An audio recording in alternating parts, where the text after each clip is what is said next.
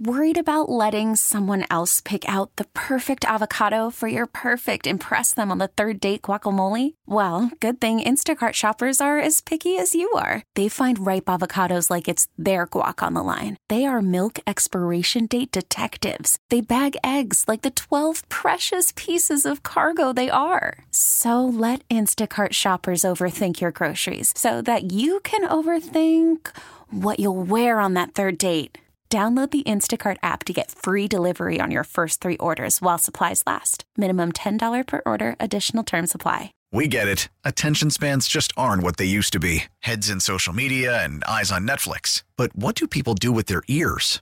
Well, for one, they're listening to audio. Americans spend four point four hours with audio every day. Oh, and you want the proof? Well, you just sat through this ad that's now approaching thirty seconds. What could you say to a potential customer in thirty seconds? Let Odyssey put together a media plan tailor-made for your unique marketing needs. Advertise with Odyssey. Visit ads dot odyssey dot com.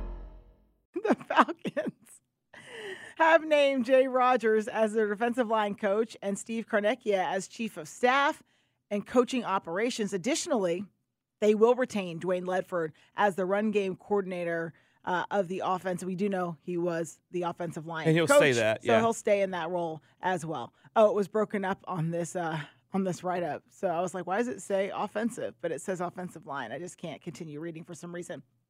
T J. Yates, as quarterback coach, assistant head coach, and def- and defense, uh, Jerry Gray. So he's still going to be retained on the staff as well. We know the job that he did last season. Yeah, um, that's probably one of the biggest, biggest ones. Yeah, I mean, yeah. He's so important to the defensive secondary, not to mention, uh, you know, being an assistant co- head coach to help Ra with all those things.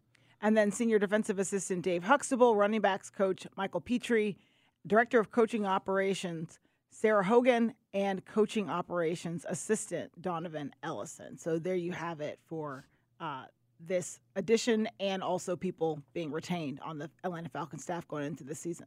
Yeah, uh, with um, with some of these people, again, it, they're, they're, they're just people being keeping their jobs or in reassignments. In T J. Yates' situation, Dwayne Ledford's adding a title as a run game coordinator. It's really big to have Jerry Gray back. Steve Scarnecchia, who you mentioned, he is basically the, the chief of staff, which and is he has been here before. Yeah, he was here with D Q Uh, and Raheem, and Raheem yeah. for that uh, that that interim part, and he actually spent the last three years in New York with uh, Robert Saleh as his chief of staff. So it's a return for uh, his his nickname is Scar. That's what people call him. Um, obviously, it's just uh, shortening his name. But his dad is the great Dante Scarnecchia, who was the offensive line coach for years.